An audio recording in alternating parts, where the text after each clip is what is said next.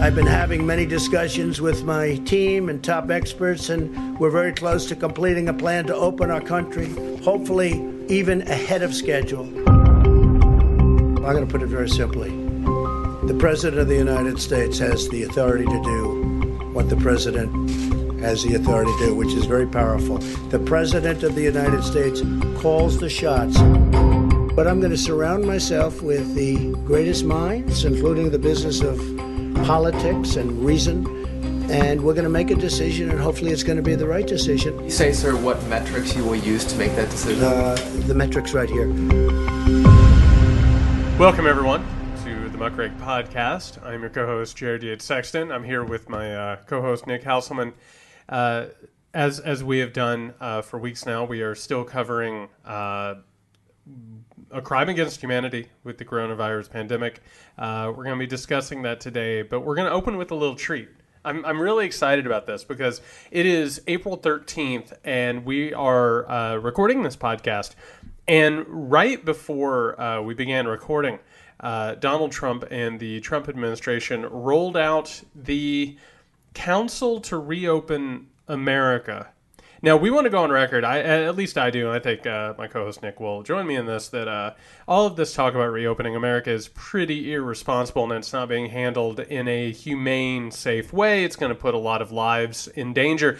But before we get into all of that, Nick has not seen the murderers row that is the council to reopen america the uh, the the geniuses who are now in charge Wait, okay, so I haven't heard any of this yet. I've been really busy all morning. I haven't seen the announcement. But how did you know that my first question is who is because you know, there's a lot of things going on. It, it could be what or when, but my hmm. first question was who. How did you know that I was dying to find out who was on the council? So, so here's the thing, Nick. It is um, it is a top notch team that is going to make sure that America is reopened in a safe, humane, uh, way.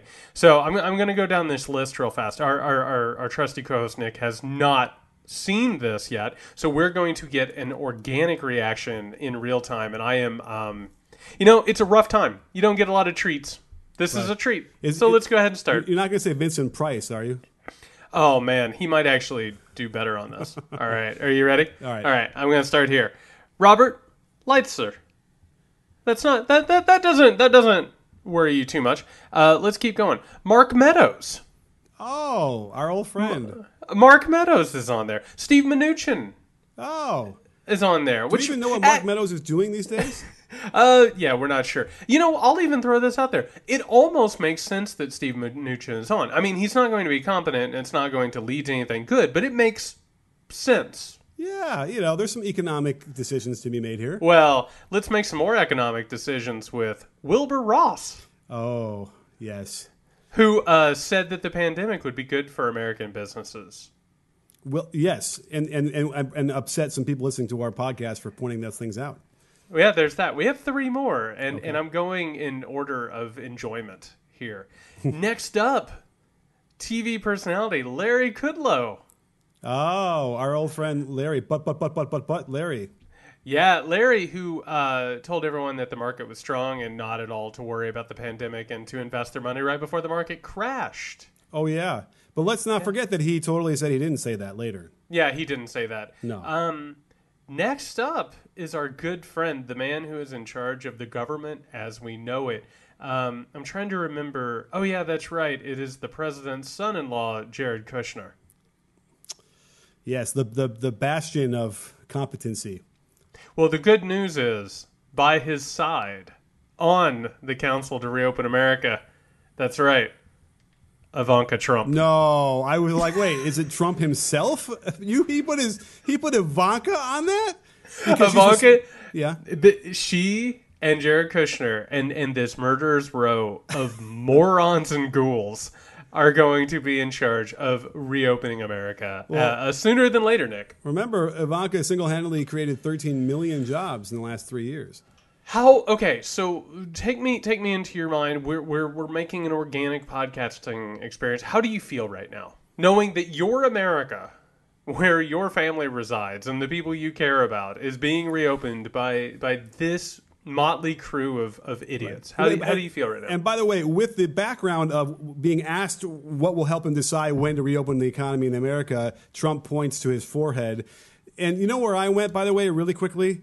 I don't know if you remember. Uh, it's too macabre. My wife got mad at me. Can I say it anyway?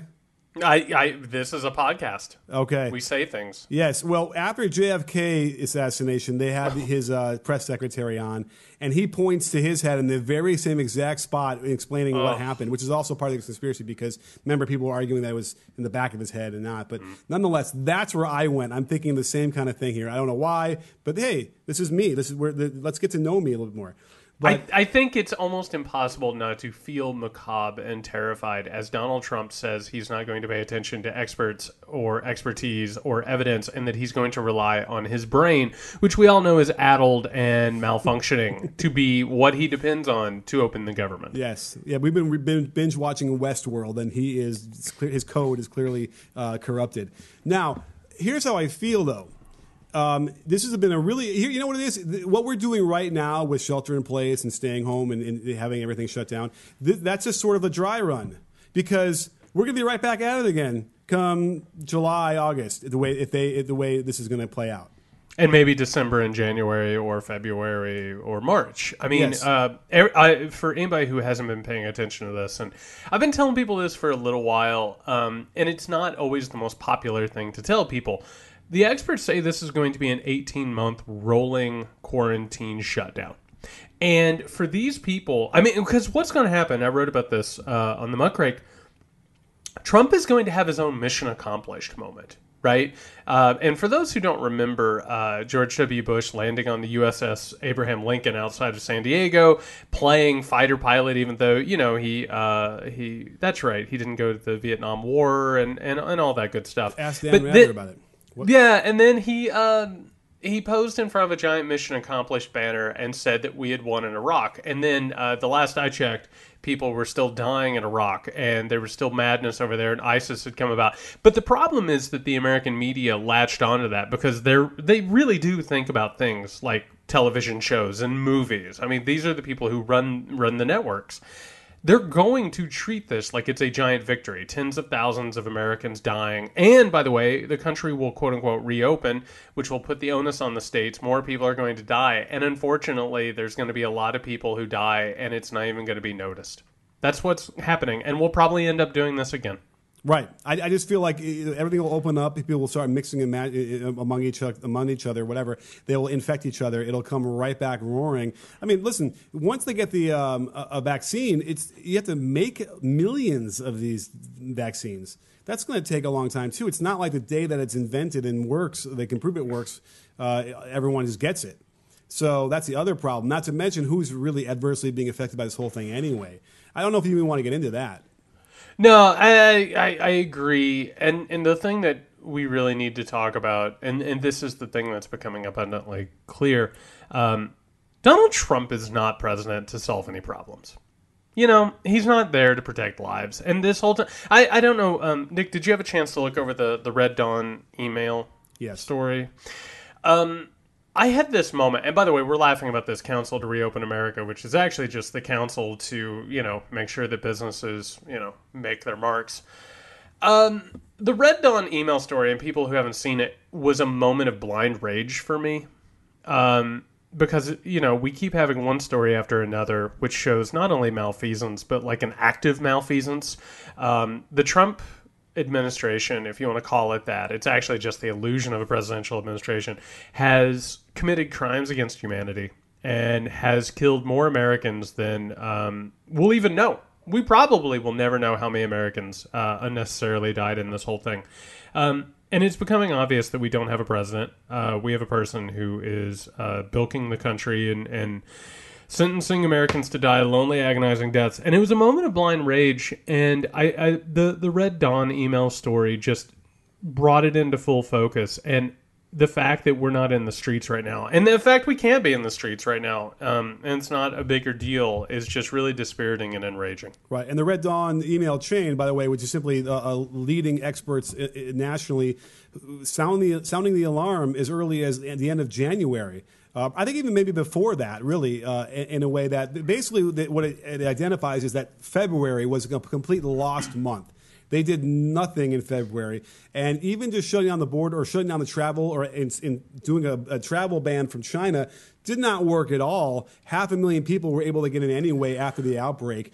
40,000 after the travel ban itself. And guess what? We now know that in New York, most of the infections come from Europe anyway. So it's, it's, you know, he'll never ever, I don't even think he'll be able to contemplate what he did right? He'll never, he can't even get that far as to even in one day be like, oh my God, I don't believe what I just did there. That was a mistake. He'll never get to that point. But I'm not even sure that's the uh, that that matters anyway because it's a question of are they going to have a 9/11 style uh, commission to investigate this, and is anybody is anything going to happen anyway from this?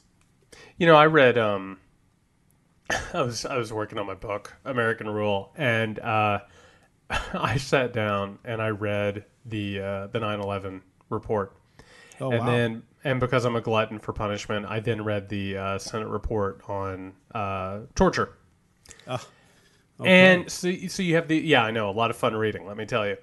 And there are these big, giant books that that go into these things, and they lay everything out in black and white. And here's the thing about it, and and I I think that's a good comparison. Uh, they they show you that the Bush administration knew that the possibility existed that there were going to be terror attacks. Um, you know, you, you read all these experts who are in the intelligence community talking about the system blinking red. Uh, the Bush administration knew. Or, they should have known, you know, they were too busy doing other things. Uh, the torture reports make it clear that America uh, engaged in fascistic behavior. But here's the true tragedy of time. Even if we were to have full 9/11 commission style reports on what happened. And even if all the facts came out those two reports have basically just started gathering dust on library shelves. And people like us who pay attention to it talk about it and we know it and we traffic in it and we can scream until our vocal cords give out about it. But the true tragedy of american culture is that stuff like this happens and it just dissipates like you know so much dust and and it, and that is a really frustrating thing to realize and think about is that even if we do find out what happened here and that's going to be a hard knot to unknot like it's it's I, I don't even know what you do with it you know i mean it's mm-hmm. such a great tragedy and crime on such a great scale it's hard to even wrap your head around sure and the more reports are coming out now about how they are getting the ppe and how it's being confiscated Ugh. and it is it's an interesting confusing state only because it's like I'm, what I'm trying to do is almost give the, the government and Kushner and those guys the slight benefit of the doubt to think, okay, are they micromanaging to such a level that, that these states are not getting the PPE that they're ordering because of you know whether they're blue or they're red or how the governors behaved to, the, to Trump? Because it seems a little bit micromanaging to some degree. Like there's a lot of moving pieces. How can they really have their finger on all of that? But what you did get from the reports this, this weekend was that they clearly are interested in the bottom line. They're not interested in, in having any kind of sense of urgency of who needs this stuff first. And they also wanted to make sure they gave the companies that are making this stuff huge uh, leeway to make profits on these things versus actually serving the public. Uh, and that's one of the reasons why Trump was so reluctant to, in, you know, force these companies, you know, uh, in the Defense Production Act to actually make these things and save lives. Yeah, this whole thing has worked in waves. Um, Trump wasn't interested in dealing with this in January. And by the way, like you read these reports now, they wanted to shut the country down in February.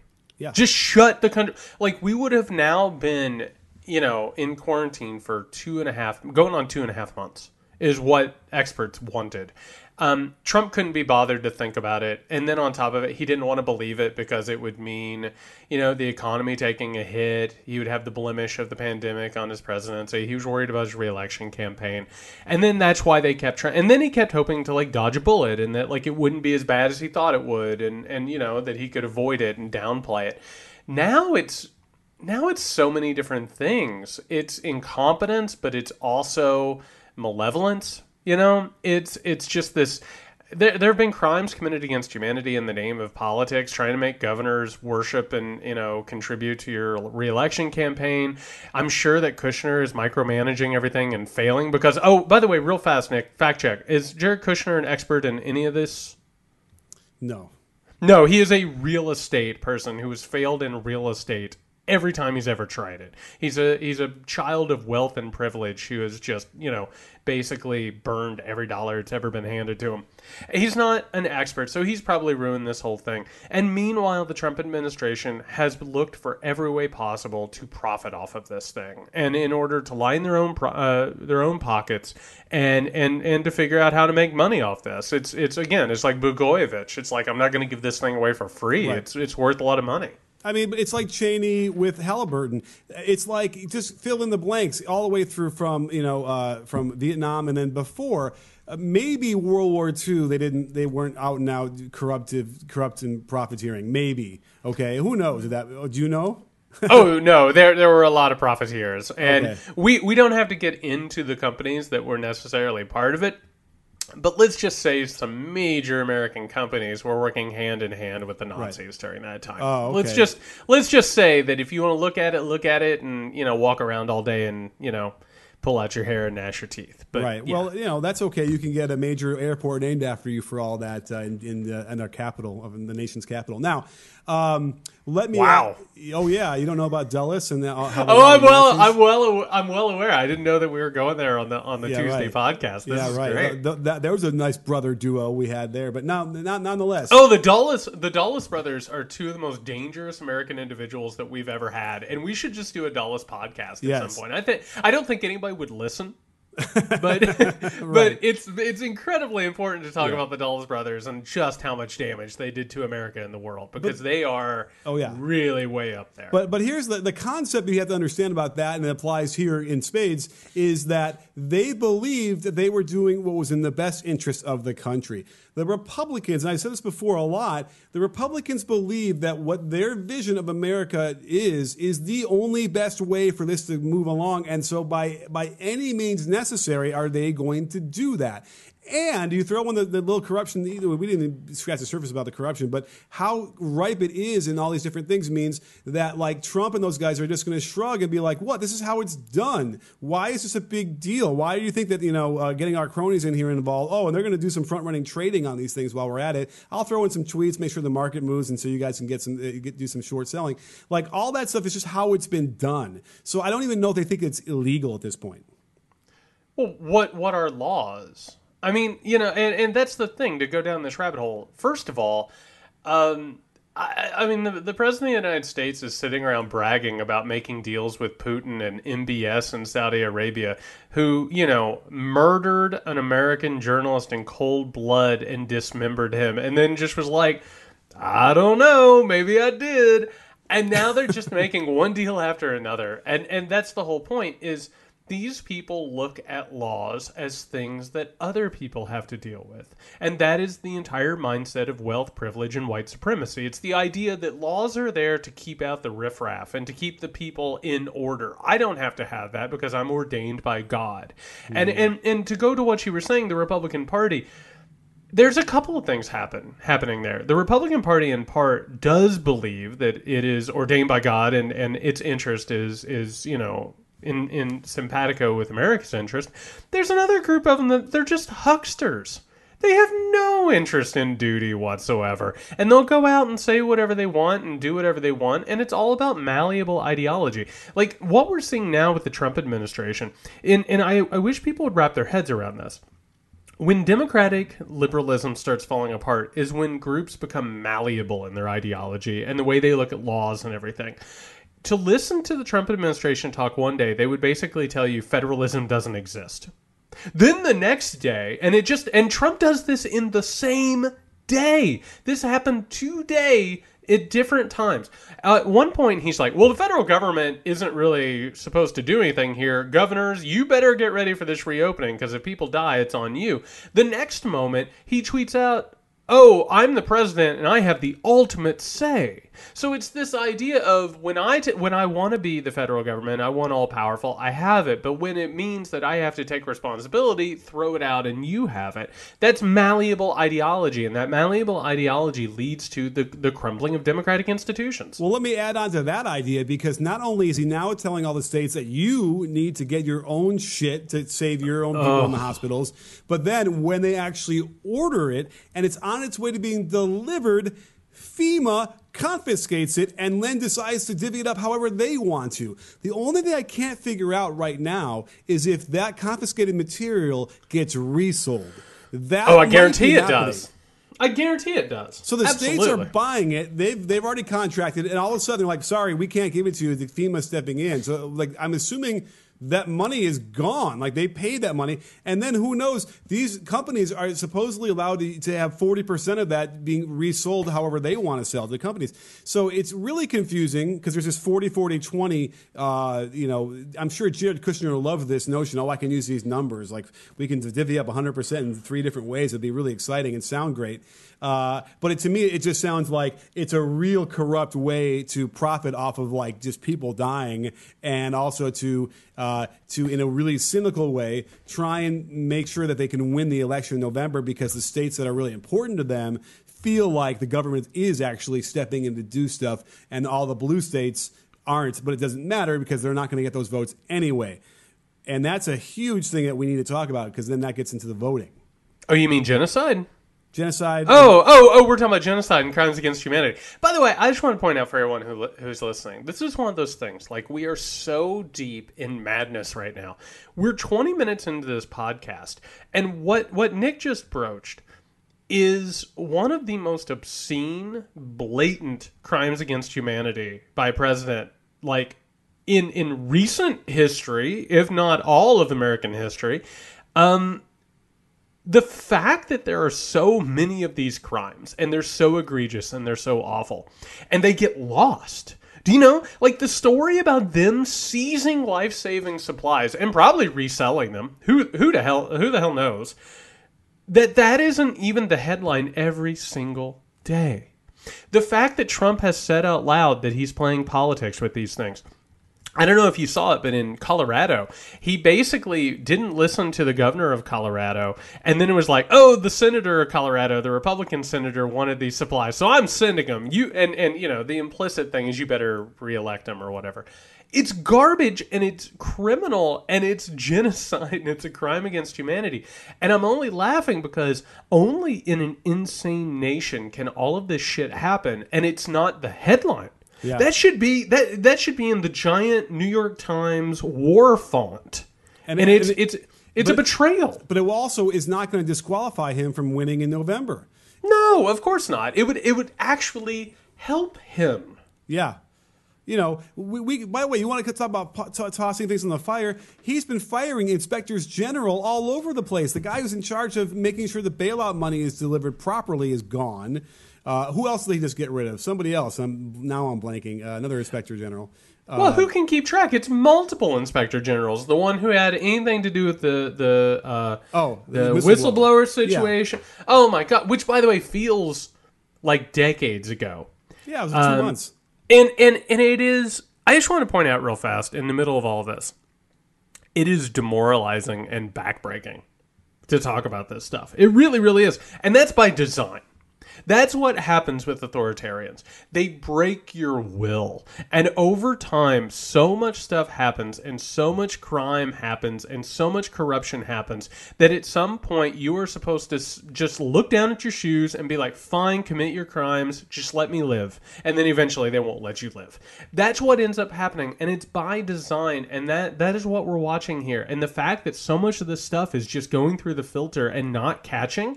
I, it should concern everybody. Like this is this is like really horrific stuff. Right. And meanwhile, you have like Fox News, who are now they've done 180. You know, Mike Wallace is now, who has never been a, a, a real Fox News guy. You know, he is getting shredded by Trump on Twitter. You know, by the way, he, he actually tried to. Does, does Donald Trump know that Mike Wallace, or sorry, that uh, Chris Wallace's father is Mike Wallace? Because I don't even know if he realizes that. I, I sometimes I doubt whether or not Donald Trump has object permanence. And did I, I mean, Mike like, to begin with instead of Chris? I meant yeah, Chris in the beginning. And, Anyway. and by the way, I'm so glad that you brought this up. This is something that like isn't even getting discussed. Um, have you ever j- just real fast? This is off the cuff. Have you ever watched OAN?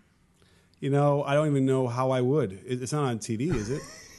Oh, I assume it's probably everywhere right now. Yeah, I assume that Trump is. You, just go look at the president's Twitter account. I assume that he's tweeted out a live link to it. Um, this is something really giant that people need to talk about, which is Fox News is a literal propaganda arm for Donald Trump. Like that is their entire corporate ethos is to treat him like an infallible, worshipful, worshipful deity. And that's not even enough for Trump. The fact they're even talking about the pandemic right now, he's like, well, y'all should really be checking out OAN. And by the way, OAN is out there. They are trying really hard to get Donald Trump to go to literal war with China. And these are people, like at least Fox News, when they call the Clintons murderers, they're like, some people say. OAN is like, Hillary Clinton killed five people today before breakfast. These are extremist. And Donald Trump has been pushing them really hard. And here's what happens, and people need to be ready for this. Somebody tweeted at me when I was talking about this the other day. They were like, well, what happens if Fox News turns on Trump? That's not what's going to happen. Fox News is going to compete with OAN. And OAN is going to ratchet it up. And you're going to have two extremist right wing media companies vying for Trump's affection, which, by the way, is what authoritarians do. They pit their sycophants against each other. They love it. They get off on that shit, man. That's their favorite thing in the world.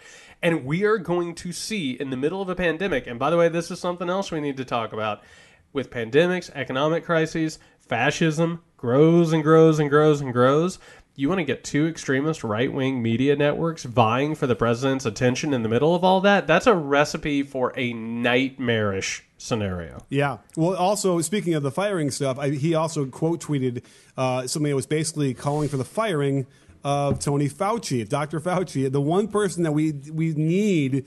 And, you know, because by the way, he even said, hey, you know, had we done stuff in February like we were calling for, we would have everyone knows that would have saved lives but it was really uh, there was so much blowback to that early on that we, it wasn't going to happen. Basically it's paraphrasing what he said.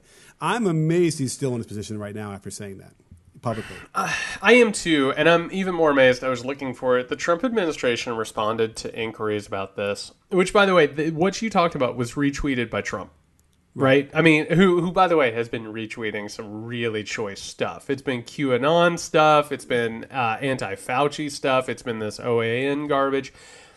He's the one who brought this up on his Twitter, and so the administration is like, "How dare you bring this up?" like their fake outrage is amazing. There's like whoever would ever bring this up into the public sphere. It's like your man just did it. Like that. that that's who did it. it. It's it's incredible hypocrisy. And and you know I think Trump likes keeping him around as a lapdog. I really do. And I just want to put this out there with Fauci. I just want to remind everyone, and I know this isn't going to be popular, but it said, I need to remind everyone who is sharing all these memes of Robert Mueller dressed up as Captain America and Superman and Batman, and this idea that any one individual within the system is going to save us from any of this it doesn't work and it doesn't happen. Fauci's there to try and do the best that he possibly can. He's not going to bring down the system. He's not going to all of a sudden stand up and say what needs to be said. And even if he did, Nick, it wouldn't matter. Trump would just, you know, yell at him and get rid of it and it would be over the next day. That's not how any of this works. We can't wait for like Superman to show up and save us. Right. And by the way, this connects to Chris Wallace because he asked his, his yep. Fox News panel about basically that report and uh, the the Fox News can we can we use the word correspondent? I don't. I don't know if we're allowed to with this because it was boot bootlickers. Yeah, because that's lady, from now on the Fox News bootlickers. Yeah, Chris Wallace is like, well, so what do you think about this report where they could have done all this stuff a, a month or uh, at least at least four weeks earlier? And the lady basically is like, well, I don't know about that, but China was the one who did all this stuff, and they're intentionally withholding all this information from us. China, China, China, and it was it was amazing because you're supposed to actually offer, you know, some counterbalance or some information and some factual stuff instead of just some random spewing of word salad. It was that is what all you have to do is watch that for Fox News. You know, it's, it's all that's in a nutshell. So um, it really is frightening because we're, we're you know, if we don't recognize the past, we can't improve. We can't fix these things. And you know, the interesting thing about the Obama administration was they're getting a lot of crap from uh, Trump and everybody about how they left this national stockpile so depleted. And if you do go through all the different pandemics and crises they had to deal with almost every year throughout their throughout his uh, his administration, it's like no surprise that they kind of got to the end there with a little bit of a low stockpile. And and, and but then You add on the fact that they had all these other uh, fail safes in place to help mitigate all these things going into the future. And the Trump administration simply one by one dismantled all of them and ignored the rest. Yeah, um, like the stockpile question, the pandemic question.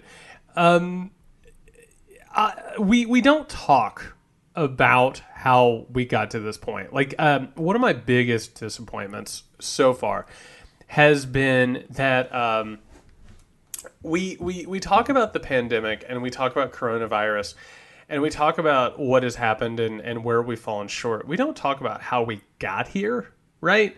Um, the Afghanistan war and the Iraq war cost us trillions of dollars. Trillions of dollars. Trillions of dollars that could have been used for, I don't know, infrastructure, education, and, uh, oh, that's right, healthcare there's a reason why and, and and if you read the, the history of this all of the administrations have been concerned about it before trump uh, it, it, started with Clinton. Clinton, uh, it turns out, read a novel about pandemics and just lost his mind. It was like, we got to do something about it. George W. Bush got all pumped up about it. Obama read a book about it, got all pumped up about it. But guess what?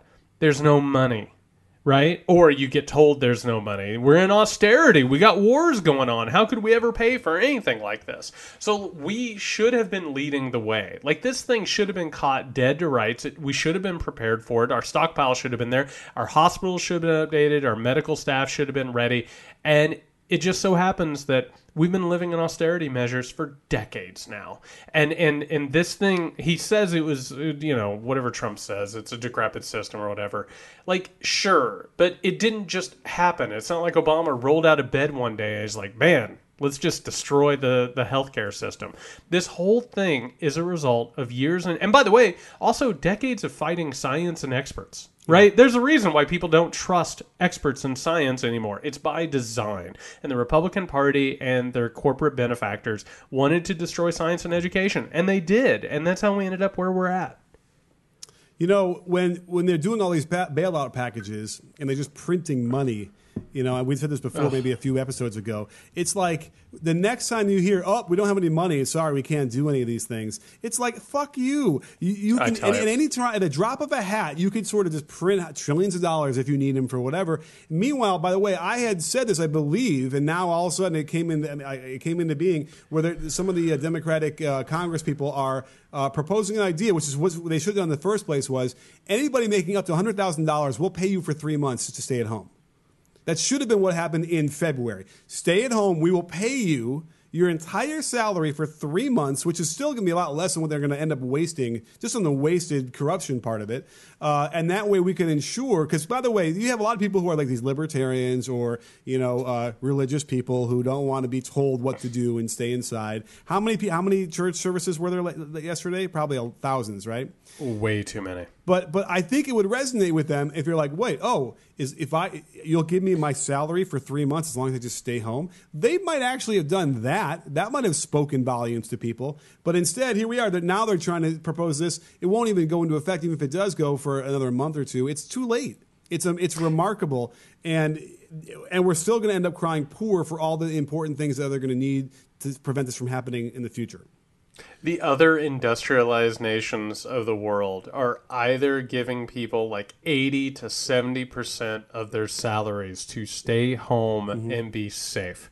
We offered a one time, I think a loan. By the way, no one has explained yet whether or not it's a loan towards our taxes or whether or not it's just free money. Also, there's no telling how we're going to get it and when we're going to get it. And as long as the boy wonder, Jared Kushner, is on it, how that's going to work. Nobody has any clue.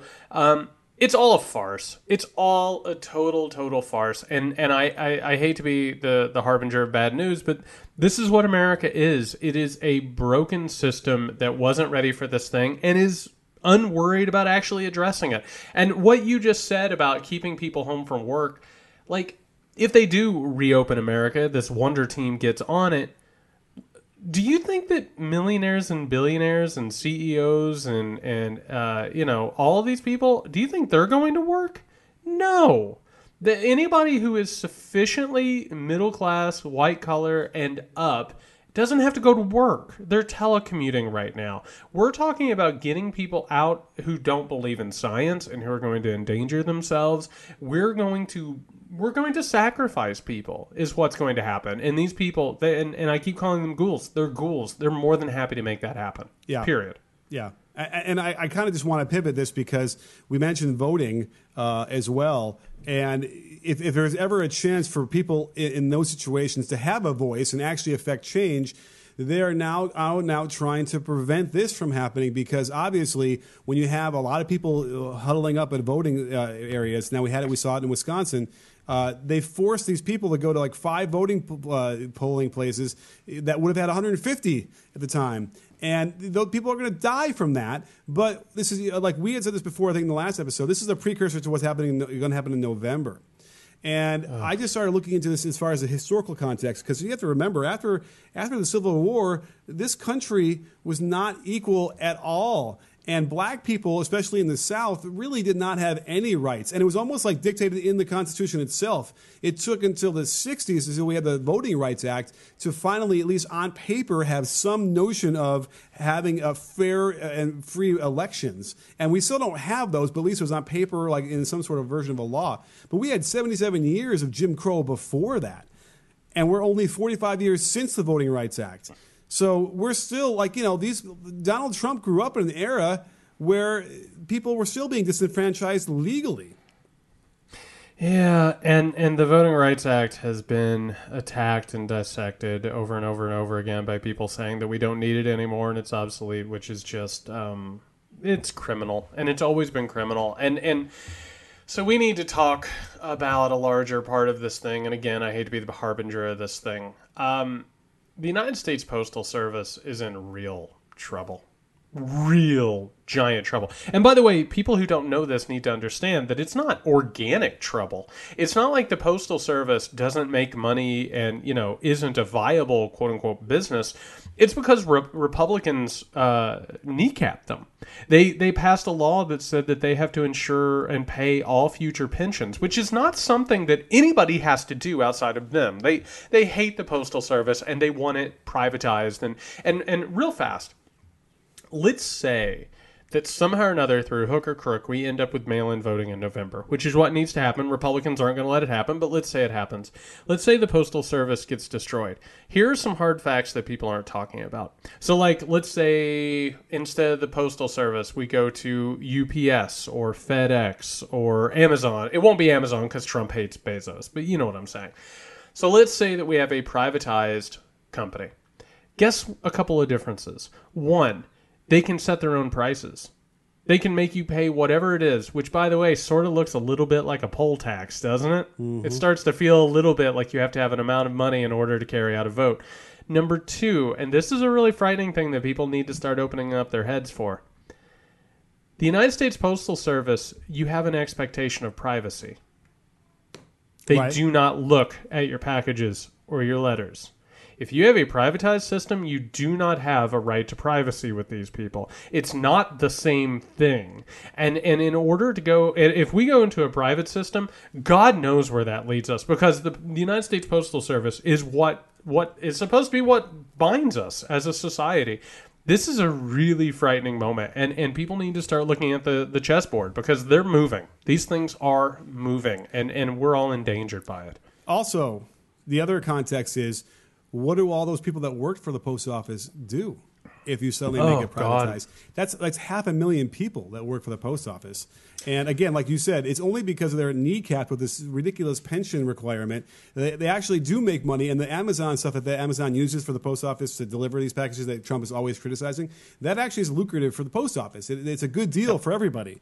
And yep. um, I, I agree. I couldn't agree with you more on that one. And I just don't understand why Trump is allowed. I mean, listen, he's the president. That's the problem. But somehow he's allowed to stick with a straight face in front of all these cameras conjure up these images of people in he said it in a living room. He said thousands of people. I don't know how big your living room is jared but I, I, can't get more than about 15 in my living room. I don't know about you. I, wow that's living nicely in california. Yeah, that's not yeah. bad. and you know and, and stuffing envelopes. But as if there are like these forged fake envelopes that exist beyond the actual ones that go to each individual voter that you can't you really... can't You can't make people vote their own votes. We can't even get people to turn out for elections on to, to cast their own ballot much less engage in voter fraud. That's not true. By the way, you want to add a little bit more salt to this? Do you know who a large portion of the United States Postal Service? Do you know who their employees are? A large portion? No. Veterans. Veterans. Yeah. They employ an unbelievable amount of veterans, which, by the way, part of the reason why we're not going to fund these people is because those people fought in wars that took up all of our money and now they get home and we're going to leave them high and dry which it's not like america has a history of that. Oh that's right america always does that. It's lucy in the football. We're going to take care of our veterans our heroes and then we're not. And we're going to do this and america is great and it could never whatever. It's just garbage. It's just all enraging garbage. Yeah, and meanwhile, Trump gets to keep. He keeps saying how he he got this law passed for the VA where they can see their own doctors, which is something that Obama did, and he just renewed. And he knows that he's lying, you know, but it sounds good. Um, I just watched Born on the Fourth of July. Actually, I watched like the first I don't know forty five minutes of it. Have you have you seen it? yeah yeah Yeah, I mean, I, I read the book in, in high school. We studied it and stuff, and uh, and I, I had to turn it off only because it just in stark black and white terms. It's a, it's a color movie, but uh, it, it just shows you how the, the the the care was so poor, the medical care for veterans and wounded uh, soldiers. Uh, it's something out of a of a of a horror film, and I you know maybe it's gotten a little bit better in the interim, but without question, uh, it's like you know, this, this is the, that. That's the one thing. Like, I never served. I don't think I'd ever really want to serve. Honestly, I just don't. You know, the the risk of, of being sent into a war is, is something I would never really want to participate in. But uh, the the people that are willing to do that for whatever reason, and a lot of them are generally just, I need to get out of my circumstance. Right? I need to. I want to go to college. I want to. You know, this will be my chance. Uh, I, you know, the, the idea that people would sacrifice that and get treated this way um, is, is is is is as horrific as anything else that Trump has done. Yeah, and there's a couple things that happen there. Uh, first of all, I just want to point out that it's really interesting, right? That in all of the cases that we're talking about, the one combining factor in all of this is that poor people who have no other recourse are getting the raw end of the deal. And they're being sent to be murdered, whether or not it is to go fight in a war or to go participate in the reopened America, you know, that the president's daughter and son in law are in charge of. Um, the other thing, and, and just to put this, because we like to give a little historical context in all of this, um, people should go and take a look at uh, Ronald Reagan's uh, re envisioning of the Vietnam War, which is a really important thing in American history, which is that he based a lot of his campaign on the idea that America betrayed its veterans by, you know, protesting against the war as opposed to, you know, questioning its leaders. Uh, and in the 1980s, and this is, um, so while I was doing research on my book, American Rule, I started finding like all these newspaper articles about like these parades that cities would throw for veterans in the 1980s that was like years after Vietnam had ended but it was like we're so sorry that you know we didn't support you the way we should you know star spangled things or whatever. Turns out Donald Trump was at a lot of these things which was really fun. Actually you you you'll enjoy this. I'll send you a PDF of it later. A New York Times article about one of these Vietnam era or not Vietnam era but Vietnam parades in the 1980s it's on a on a on the front page and it's all about you know making the record right and showing our veterans we support them. Donald trump finds a way to get quoted in it. And guess what one of the articles on the paper is? It's about rupert murdoch buying another couple of tv stations in america and you know really making sure that he's able to have control over our media.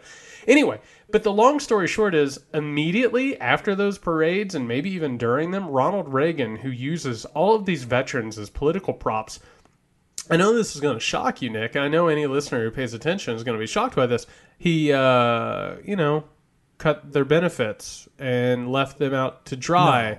No. I know, isn't it shocking? Because they make useful props, and then once they're out of the public eye, they screw them and screw them and screw them. And that's what this is about. And that's what we're watching right now is an illusion of competency and an illusion of action and behind it it's it's all about money and it's all about screwing these people and it's it's really disgusting all the way around Right. And it's again, it's it's just it's this is what America is. This is what's been happening for the entire history of our country. And so the Make America Great movement has always rung a little bit hollow uh, for, for a lot of reasons, and this is definitely Good. one of them as well. It's because there's this just desire for these white guys to want to go back to when the laws didn't really ever apply. And if if people from back, you know, slave owners come, magically came back to this time frame, and they look and like, oh, they'd be like, they probably would feel comforted now that we've gone three years of this, knowing that like a president can behave like this and not have anything happen to him. In fact, could get reelected. Um, you know, I mean, listen to it. Look at on the face of this thing. The primary motivation that Trump has for getting reelected is so that he can avoid prison. Right? He doesn't get I elected. mean, that's way up there. He will get. He will probably get tried and probably go to prison for obstruction of justice. It seems pretty clear. So he has to win. Like that. that that's his only. It's his primary motivation. It's insane.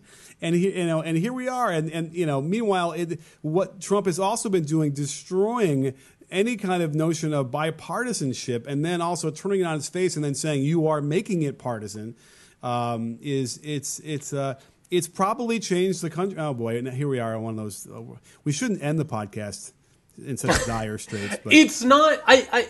You know, here's the thing. I, I don't know how you wrap things up necessarily during all of this because I don't know how other people are feeling. The past few days have been.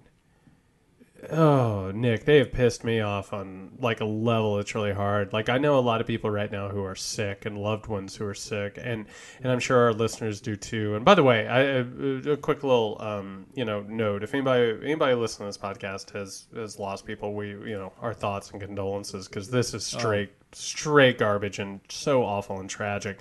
But it it is it is one of those things where I think a lot about I don't want these assholes to win. Do you know what I mean? Like in a lot of ways, and, and the, the thing that gets me out of bed sometimes is just being like, I do not want to hand the country over to these monsters. You know, you know, and, Yeah. and, and that is a that is a that, that that sometimes you have to operate out of spite when you're dealing with people like this. yeah. And by the way, here's the thing: everyone on the other side is saying the same thing. Right? They they're entrenched. They're dug in. I, here's the thing. I wonder. I was saying this up until recently, until the pandemic. I kept saying that, eh, however bad we feel about Trump, however angry we feel, you that's that was matched for the eight years that Obama was in the presidency from the other side worse. They probably felt worse about Obama than we did about Trump up until maybe the epidemic. And I'm really trying to wonder now if it really felt as bad because it feels bad, right? You watch these these press conferences and you really get concerned uh, more than ever I had ever had before in this presidency. And I really wonder if like if it ma- if that was matched when, when they were watching Obama. Well, Obama's presidency, and, and this is a big topic, but Obama's presidency as the first black president was an affront to their idea of how the world worked, right? Like even even us who are opposed to Trump and critics of Trump, we understand that people like Trump win and you know prosper. They fail their way up. We know that, right? We know the meritocracy is is rigged in a lot of different ways. So I think for them, their anger was more of a a cultural, racial anger, which I assume ran incredibly hot. This is one of those things where it's like, I understand that the world is not always fair, but you have to expect at some point that this shit has to stop. Like with each new scandal and each new crime and and each piece of new evidence, you have to keep hoping that eventually enough is enough because the shit has to stop. It does, and I think that the the there's that silent majority, or I don't even know the majority anymore, that used to say like during the W years, "Oh, don't worry, they're to figure it out. It's just a temporary thing, and then it'll it'll swing back the other way." And you know, you can argue it kind of did, at least when Obama won uh, twice. But um, but you know, here we are, and it gets dangerous after enough time of these, enough years, and enough people like you know the millennials themselves. I mean, their entire uh, lifetime has been shaped by such ridiculous tragedy and corruption that you know that's really what I'm more worried about. There's a huge swath of America here that are now like thir- in their 30s. You know, you who uh, who don't know a lot much much more different besides post 9-11. That's frightening to me. Uh, and that's how we lose the grip on what we hope that America could come back to, at least even a little bit. I mean, Joe Biden, what does he represent?